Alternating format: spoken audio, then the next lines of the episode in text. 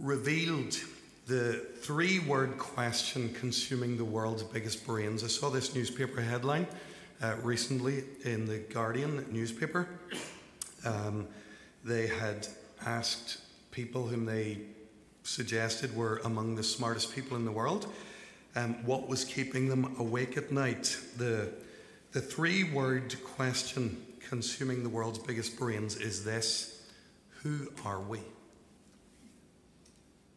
So, very thoughtful people are struggling to understand, uh, to come to terms with the question of, of what a human being is. Who, who are we? What are we uh, called to be and to do? If three words are too many for you, then perhaps a single word captures many of the aspects of this question. Uh, more than any generation that's gone before us, we're struggling with the question of human identity. Thanks, Neil.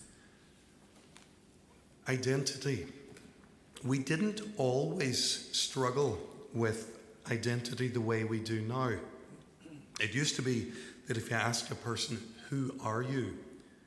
that would have sounded like quite a simple question. And they'd be able to answer the question with some confidence. They might say, I'm an accountant, I'm a husband, I'm a father, I'm British, I'm a Protestant, I'm a man, or, or whatever. In the past, being able to offer answers like this went at least some way to helping us feel that we had an answer to the question who are we? But all of a sudden, it seems that answering that question has become much more complicated, confusing, and stressful. So, in an era of economic uncertainty and career fluidity, it's not quite so simple as to say, I'm an accountant. It might be more accurate to say, I once trained as an accountant, or I'm working as an accountant these days. I might change my mind about that in the future. Or my employer might change my mind for me and make me redundant. My teenage kids brought this home to me recently. They told me about a careers class in school, and they were told that the average modern worker should expect uh, between 5 and 15 career changes throughout their lifetime. When it comes to this question of identity, we might say, I'm a, a husband, I'm a father, I'm a daughter, I'm a mother. And that would be natural because our closest relationships play a great part in shaping our identity. But again, in the space of a few generations, this has become much more difficult for us. Families increasingly disintegrate, marriages break down, kids live with single parents or move to far corners of the world. These days, it's not so easy to feel entirely stable, even in our own families. All of us, can, all of this can leave us feeling less and less certain of our identity. If my family breaks down, who, who am I then? It used to be that one aspect of our identity, at least, was secure our gender. I'm a man I'm a woman. Our gender seemed to be a non negotiable building block of our identity. Not anymore. We live in a time of growing gender dysphoria, more and more people born with male sexual characteristics choosing to identify as female, and vice versa, those born with female uh, are choosing to identify as male. It's a complex area, but for now, just notice the language. It's all about how I choose to identify. It's about identity. And again, we're back to our big question Who am I? Over the next few months, we're going to take some time in our evening services trying to answer that question Who am I? Or, or rather, who are we? And we're calling our series Recommissioned becoming the people that God wants us to be.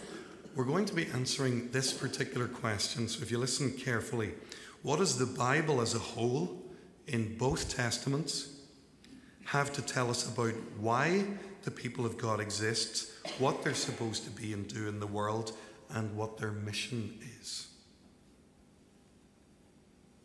For any ways in which we, as the people of God, have lost sight of our identity and our calling and our mission, we want to be recommissioned. I consider this a good time to be coming to, to this question and a topic like this. It seems to me like the leadership here at Hamilton Road are, are very attentive to God's Spirit at the moment, trying to discern what His calling on us is, what His purposes for us are. And I sense a, a similar hunger and willingness in the congregation to hear God afresh as we discern what He's calling us to be and to do. This series won't be like most of our series. As you know, most of our series here are uh, what I would call systematic expository Bible teaching, where we work our way through a book of the Bible or a section of a book. This is going to, this course is going to take the form more of a Bible overview. I don't know when you last had a sermon series here at Hamilton Road in the form of a Bible overview. Uh, I do remember teaching one previously at Kirkpatrick Memorial based on a book by Vaughan Roberts. Uh, the series focused on God the King and his Son Jesus Christ and how Jesus came to bring the kingdom of God to the earth. We, we might say that that particular Bible overview was majoring on the question of the identity of God who is God? What does he tell us about himself and his kingdom? It was a great series. Uh, maybe we'll get a chance to, to study something like that here in the future. The series we're beginning this evening takes a different approach. If that series was a Bible overview focusing on the question of God's identity and purposes, we might say that this series will be a Bible overview focusing on the question of our identity and the purposes God has given us. If the first series focused on the God questions who is this king and what's his kingdom like? then this series will focus more on the, the our questions who are we as citizens? And what's the life that we're called to? Same glorious story but from two different perspectives. Hopefully, that helps you to position this series a little bit. If you haven't understood a word of what I'm talking about so far, don't worry. It, it will become clear as we go on. I want to spend just a few more moments introducing our theme, and then we'll spend the remainder of our time moving into the first topic in the series. We're talking this evening about our identity as the people of God, and I want to say two things by way of introduction. First of all, our identity is God given, and secondly, I want to say that it's a shared identity. We're going to answer this question who are we? But we're not going to do it in the way that the, the academics gathered up by The Guardian did it choosing their own authorities or maybe sharing their own insight and wisdom. That's not what we're going to do. We're going to answer our question only from God's Word. And that immediately gives away our big commitment. We are the people of God. If we're going to think about our identity, we want to know what God has to say about that. We believe that our identity is God given. We want to understand as well as possible the identity that God's given us so that we can live well for Him in this world that He's created. By the way, just in case you haven't spotted it, there's a lovely freedom in this way of understanding our lives in the world. If my identity is God given, then I don't have to start from scratch and form an identity for myself. If God has told me who I am and what my purpose is, then I don't have to manufacture a calling for myself. I can relax. I can get on with learning from Him who He's made me and called me to be. And just as there's a lovely freedom in learning to accept our God given identity, I would say there's an arrogance at play when we reject or deny God's purposes for us. I would argue that that's true of any person, whether they yet know God through Jesus Christ or not.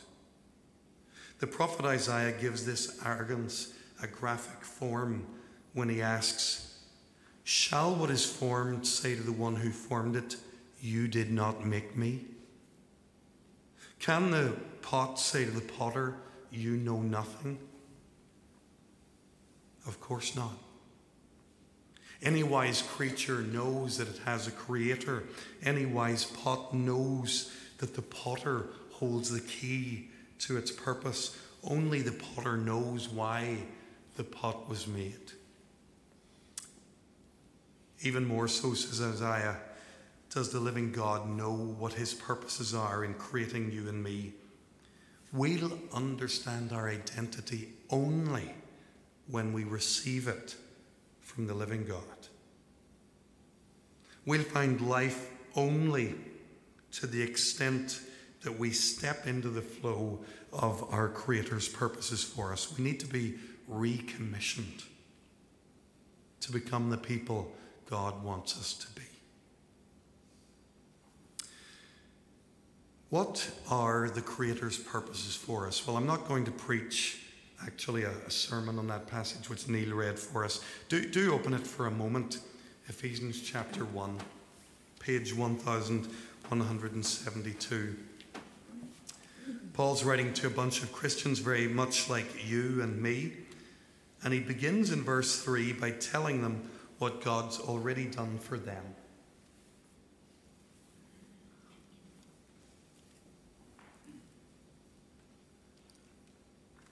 He's blessed them with every spiritual blessing in Christ. That's what he's done.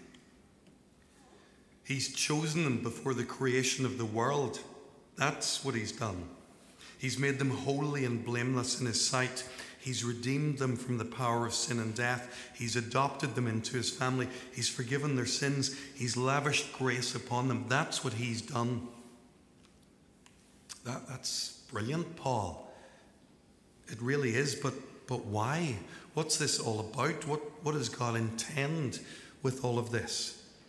Wait a minute, Paul says. I'm coming to that.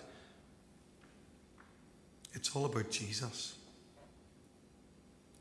God, the King, is preparing a kingdom to hand over to his Son. We read in verse 9 of the mystery of God's will, which he has purposed in Christ, which is, second part of verse 10, to bring all things in heaven and on earth together under one head, even Jesus. There it is. God's purpose for the entire created order is to gather it all together and to give it as an inheritance to his Son. I'm part of the all things in verse 10 and so are you. This is where our deepest identity lies. Throughout these uh, throughout this series, we're going to learn about different aspects of our identity, how God's revealed them to us. But but this really is it. We're part of the church, the bride of Christ, the new creation which God is preparing for his son. The second thing I want to say much more quickly about this God given identity of mine, of yours, is that it's corporate. God, you see, rarely treats us as individuals and certainly never leaves us there. He has created us as persons for community. In this series, we're where we're going to be thinking about identity, this is going to be a call from me to we. You'll see that in the title we've given the series, but also in the title of the sermons to come. It's not so much I'm a person who does X as we're people who do X. Maybe this is a good point to give you an outline of where this series might take us.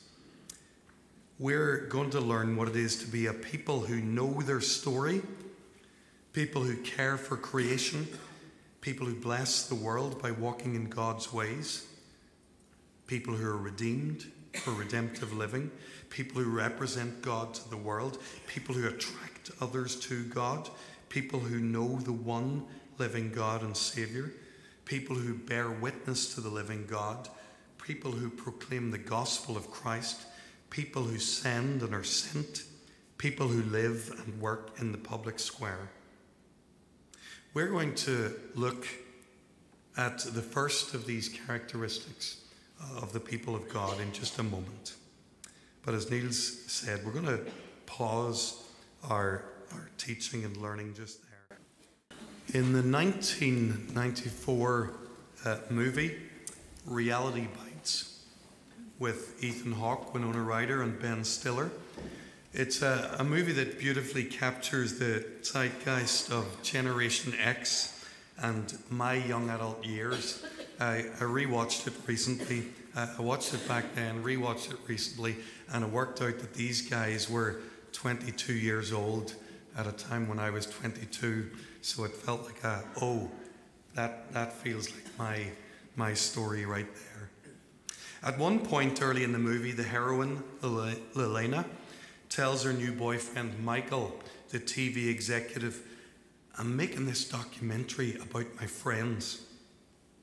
But it's really about people who are trying to find their own identity without having any real role models or heroes or anything. 20 somethings trying to find their own identity. Apparently, that was already a thing in the, the 1990s. Actually, the opening scene hints immediately at where the, the movie's going. Lelaina has, is just graduating. She's been invited to give the valedictory speech at her college graduation ceremony. And partway through her powerful, rabble rousing speech, a gust of wind comes along and blows her notes off the lectern. And, and they, they fly miles away, entirely impossible to, to recapture them, to recover them and the imagery speaks volumes. She's literally lost the script. She's speaking for a generation that has lost all sense of identity, that has no answer to the question, Who are we? A generation that has no story to live by. This evening, we're starting this new series, Recommissioned Becoming the People That God Wants Us to Be. And you'll see that our first thing that we want to think about is a people who know the story that we're a part of. If that sounds like vacuous language or something trivial to, to you, uh, forgive me, but it's a huge issue. We live in a town full of people, and I have a sense that they haven't a clue what they live for and what story they live by. And that's where a lot of their troubles lie. It used to be that more and more people did have some sense uh, of living as part of a bigger story. For many people in our culture, that was the story that you and I recognize as the Christian story But a lot of people have lost their way and they've lost their, the story that they live by. Before we get into the actual biblical story of my identity and yours, I want you to think with me about the importance of the biblical story in our lives. Alasdair MacIntyre, the Scottish philosopher, in his seminal book After Virtue, had this to say about the importance of story. I can only answer the question, What am I to do? Or we might say, Who am I? If I can answer the prior question of what story or stories do I find myself apart? Do you see what he's saying? If we're going to be able to answer the question, who are we? We need to know the story that we're living by. I think he's on to something. Because we all live by a story or a medley of stories. It's these stories that we choose, or if we're not careful, the stories that choose us, that will determine how we end up living our lives and what kind of people we'd end up being. I'd suggest that that's why the Bible comes to us not as a list of articles of faith that we're to subscribe to, so much as a story that we're to find our place in and to live in. Maybe you're not convinced. Well, let's let the proof of the pudding be in the eating. Let's first of all notice that the Bible has one overarching story. And then let's see very quickly what difference it would make to our lives if we believed that story or didn't. So I want to take a few moments, give you a synopsis of the whole story of the Bible. I think I can do it in five minutes. Set your timer, have a look at your watch, and see how I get on.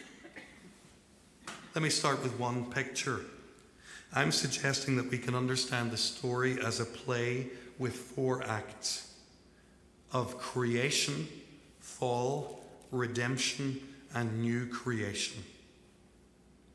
The first act tells the story of creation. The Bible tells us that this world is a place that God created in love, with great care. The narrative goes on to tell us that when He created the world, He stepped back and He said, That is good. That, that is really, really good. And we're told that God created us human beings with a unique capacity of connecting with Him, the Creator, and a calling to rule this world in love for Him. So the Bible story of creation tells us a lot about our human identity. The second act in the biblical story tells us the story of the fall. It explains how we got from that beautiful world that God created to this, this mess that we find ourselves in and experience these days. You see, humanity rebelled against God's loving rule, and as a result of our evil and sin, our relationships were all damaged. I find myself talking about this a lot these days here at Hamilton Road. Our relationship with the world was damaged. I'm sure you don't need me to spell that out anymore. The, the huge variety of ways in which we're at odds with our created order. Climate change, plastic in our oceans. Our relationships with each other have been damaged. Uh, we can talk about that on a, a macro scale, the wars that we see all around us, or we can talk about it in a micro scale what's going on in your home and your family and in your friendships. We all struggle to relate well to one another. As we rejected the harmony that God offers us in our relationships, our relationship with ourselves has been damaged. Anxiety, depression, mental illness I think we somehow imagine that those are modern phenomenon or that they've come to the surface because of the COVID pandemic. I, I see it differently. Uh, I wonder if we may just have better understanding and more nuanced language for problems that we've experienced that are as old as humanity itself. All these broken relationships they find their cause in the one key broken relationship. We talked about this this morning our broken relationship with God. The Bible story of the fall helps us to understand the dark side of our humanity. It's a pretty bleak picture we've painted so far in these first two acts, isn't it? If there's going to be any good news, it's going to have to be very big good news for such dire realities. And the good news is great news. It's that God didn't give up on his beautiful creation in spite of the fall. The whole story of the Bible, pretty much from Genesis 4 onwards, tells us of this third act, this redeeming work of God. It tells the story of what God's done to redeem the world, to buy it back. You'll see that the symbol on the screen is a very simple one it's of a cross. Because the redemptive work of God culminates in the cross of Jesus Christ. If you're regularly here with us here at Hamilton Road, if you were here with us this morning, that won't surprise you to hear me say that. Jesus' work on the cross and it alone makes possible the reconciliation of us with God, the restoration of all those other broken relationships that we've been talking about. The cross and it alone makes possible the redemption of the whole created order. We'll see more of that throughout this series. After creation, fall, and the redemption won by Jesus on the cross, the closing act of the story of the Bible, Act 4, is that of a new creation.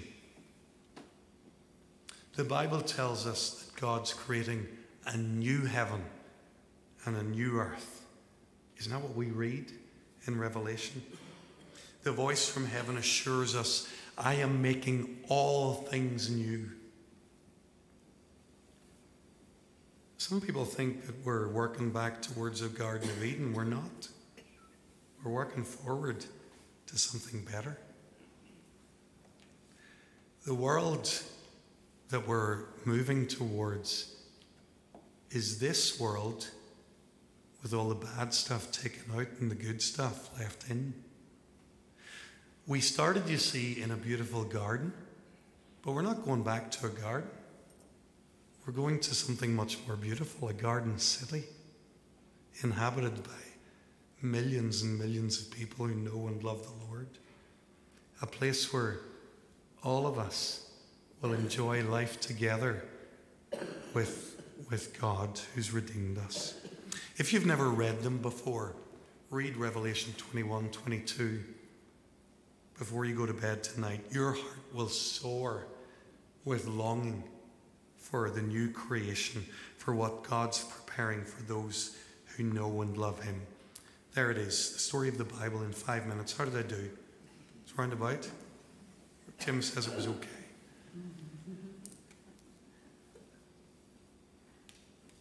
The first thing I want to say as we start this series about our identity as the people of God is that we're people who know the story that we're part of. I want to tell you something. Please don't hear this the wrong way. I've become persuaded that churches are full of people who don't know this story. They know bits of it, they've heard parts of it, but they don't know and they don't live out of this whole story.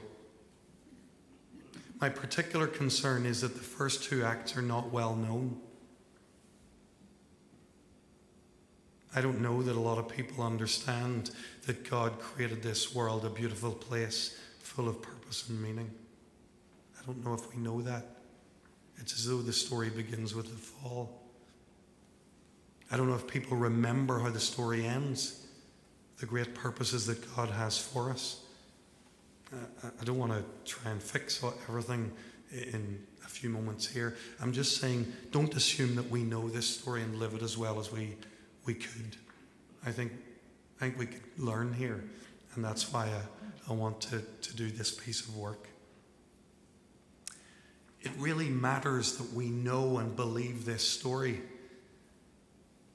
It matters that we understand everything that the Lord teaches us about who we are. If we're going to live well in this world for God's glory, we, we've got to know the whole story.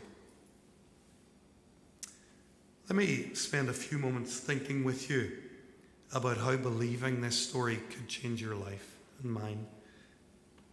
The Bible says that I've been created by a loving God and given cosmic responsibility. That gives me a dignity and a purpose that I simply won't ever have if I'm an accident of evolution. That's what most people in Bangor believe about themselves that they're here because evolutionary processes randomly generated their existence.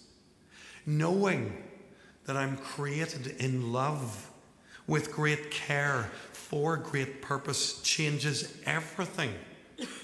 And so I ask you, do you believe that? I don't mean in some sort of general way, I mean for you. The biblical story reminds me that I'm fallen. That helps me understand all the ways in which I'm in broken relationships. It helps me to take responsibility for what's broken in me and to, to begin to look for some help. It stops me from imploding when somebody points out my faults to me. When somebody points out my faults to me, I've learned to say, You're disappointed with me? Well, join the club. So am I. But I have a creator who loves me, who's created me with great dignity and purpose, and who's restoring me. And I'm okay. I'm okay. So the Bible tells me that I'm created, but that I'm fallen but it has much more to say about me than that. It tells me the wonderful news that I am redeemed. I am not written off. Not because of my weaknesses and my frailties, because of my worst thoughts and my worst deeds. The cross of Jesus Christ shows me that I'm much more wicked than I would wish to admit. The problem's so big that it needed this kind of an intervention but it shows me that I'm more loved than I ever dared to dream. Friends, that message is so countercultural. Do you know that we live in a world, it's robbed people of something? People are told nowadays that they shouldn't feel guilty. Uh, you know, whatever it is you're carrying, don't, don't feel guilty. That's the wrong way to think about it. Friends, I think that's the, the biggest disservice we could ever do a person.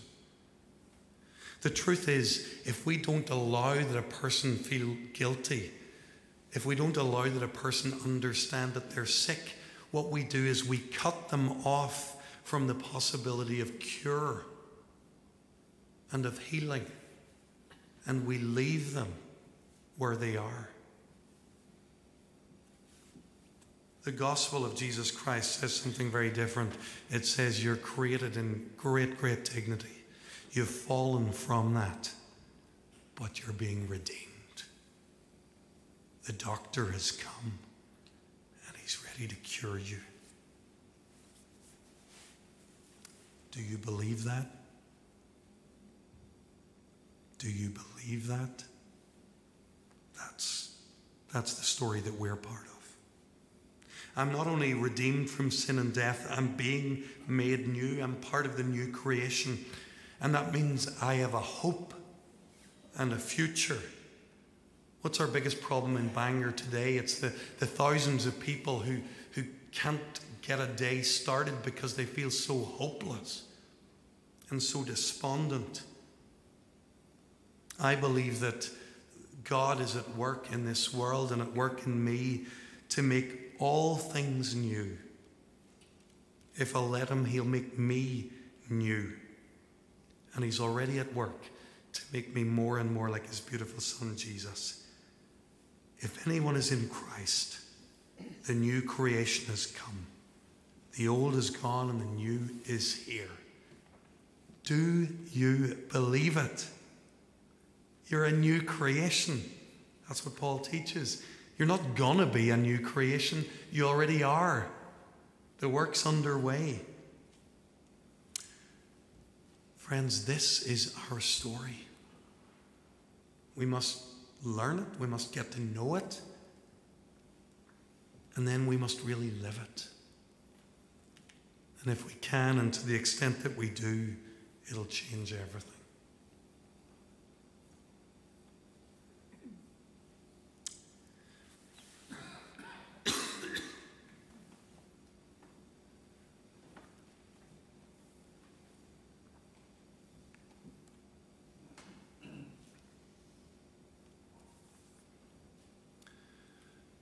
I want to talk for the last few moments about how you relate to God's Word. We, we want increasingly to be people who know the story that we're part of. We don't want to just know it, we want to live it. This might sound strange, but one of the keys for our transformation into the likeness of Jesus Christ, one of the keys in my view, for us to really learn and grow as Christians is to change how we relate to Scripture, how we even think of it. I have a sense that I was grown up, I grew up with this idea of Scripture as a body of truth, something like a textbook. And the idea was the better I knew the content and the better I understood it, the, the more it would transform me looking back on it, it feels to me like that metaphor serves best for passing an exam. The, the, more I know the content, the more I understand it, the better I'll be able to, to write the paper or, or the essay. And that seems to me why it would be possible to, to come along to a church like this, hear lots of biblical sermons, but not, not really be underway with the transforming. So there's something important about how we relate to Scripture, and I want to talk to you about that for a couple of moments. Let me offer you an image for the place of God's Word in your life. I think once I began to think of Scripture in this way, it really helped me. Imagine for a moment that you've found a, long lost play by a famous playwright. It's a play in four acts. Uh, you quickly flick through it, but you notice there's a problem Act 3, Scene 2 is missing. It's not there. How are you going to act out this play? How would you even go about it? Well, if you were really committed to the task, you'd do what any skilled actor would do. You'd get yourself as familiar as possible with all the material in the play that you do have you'd pour over and enter into Acts 1 and 2. You'd want to know how the story began. You want to be clear about how it proceeded. You'd pay a lot of attention to Act 4, how this story ends. You'd, you'd study Act 3, Scene 1, right up until that point where your, your script is blank. The better you familiarize yourself with those parts of the play that already exist, the better placed you'd be to enter into and improvise and play your part.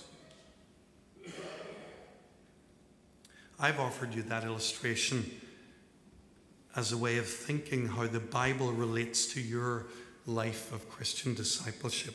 The Bible, we said a moment ago, is a play in four acts. It's a play that tells the story of God, the world, and you, and of me, our lives. And there's a part of the story that's still being written. There's room in this story for us to take up the script and to play our part. Act 2 tells the story of creation and of the fall. Act 3, scene 1, tells the story of the, the redemptive work of Christ already seen and recorded for us in Scripture. Act 4 tells of a time in the future when God will finally bring about our new creation. This is our story. But we live between the times of Act 3, Scene 1 and Act 4. We live in the times where Jesus has begun the work of the new creation. His redemption has already been achieved on the cross, but the, the new creation has not yet finally been realized. It's as if we live now in Act 3, Scene 2, Christian history, in the times between the, the first and second comings of Jesus. So, our question, and the question we're going to try and answer in this series how are we going to live in these times? It won't be by believing a set of abstractions about God. It won't be by trying to keep a list of laws, whether you go for the Ten Commandments or the 600 more commandments that some of the Jewish leaders found in the Old Testament. It will be by familiarizing ourselves with God's Word, His great story, and asking the author himself to empower us by His Spirit to step onto the stage and to live the lives He's called us to, to play our part. We will live best if we know the story that we're a part of. Well, what are you going to do about that? It's January. Time for New Year's resolutions. If you finished 2023 or maybe moved through most of 2023 not, not engaging with God's Word, maybe it's a good time to think about that. How are you going to come back? Find your way back into story of God's Word. Friends, you need to hear me. We're a Bible teaching church. Even if you come to both of our services, you'll get 50 minutes of Bible teaching each week. It's not enough. That will not make the story of God's Word the story of your life in the way that I'm talking about here this evening. I want you to, to go to God's Word for yourself between Sundays. Find a way to do that. Talk to me about it. Uh, I'm not going to be prescriptive. I'm not going to tell you you should do X, Y, or Z, but I'm going to encourage you to do it. One thing that you might consider is, is book by book, the, the thing that 50 of us or so do here. We read the Bible together, one book at a time. Uh, we have these outlines to help you do that. You could speak to me about that if you, you wish to, to join in with that movement. Let me finish with a, a call to committing yourself to God's purposes for you. I'll do it by the way of a story. In his biography, Chris Froome, the four times Tour de France winner, uh, winning cyclist, I should say, he, he tells a story from his youth. He grew up in Africa at a time when he was living in Kenya, when he was an up and coming cyclist with a team called uh, Team Barloworld, he received a phone call from one of the greatest cyclists Africa had ever known, a guy called Robbie Hunter. Robbie Hunter left him a voicemail, and in the voicemail, he simply said this I'd like to talk about your plans for next year. I just love Chris Froome's response. Robbie Hunter wanted to talk to me about my plans. I quickly decided that whatever his plans were for me, they would become my plans. Isn't that just brilliant? Friends, the living God approaches each one of us, every daughter and son he has in Jesus Christ. He says, Christoph, I'd like to talk with you about your plans for this week and month, this year, and the rest of your life. If only we approach that offer with the same sense of excitement and, and anticipation as Chris Froome did, if only we'd respond like Chris Froome Lord, whatever your plans are for me, they're my plans too. Friends, let's get to know God's story. Let's get to know what His purposes for us are. And let's commit ourselves to nothing less than a life of aligning our lives ever more and more with His purposes for us. Let's pray.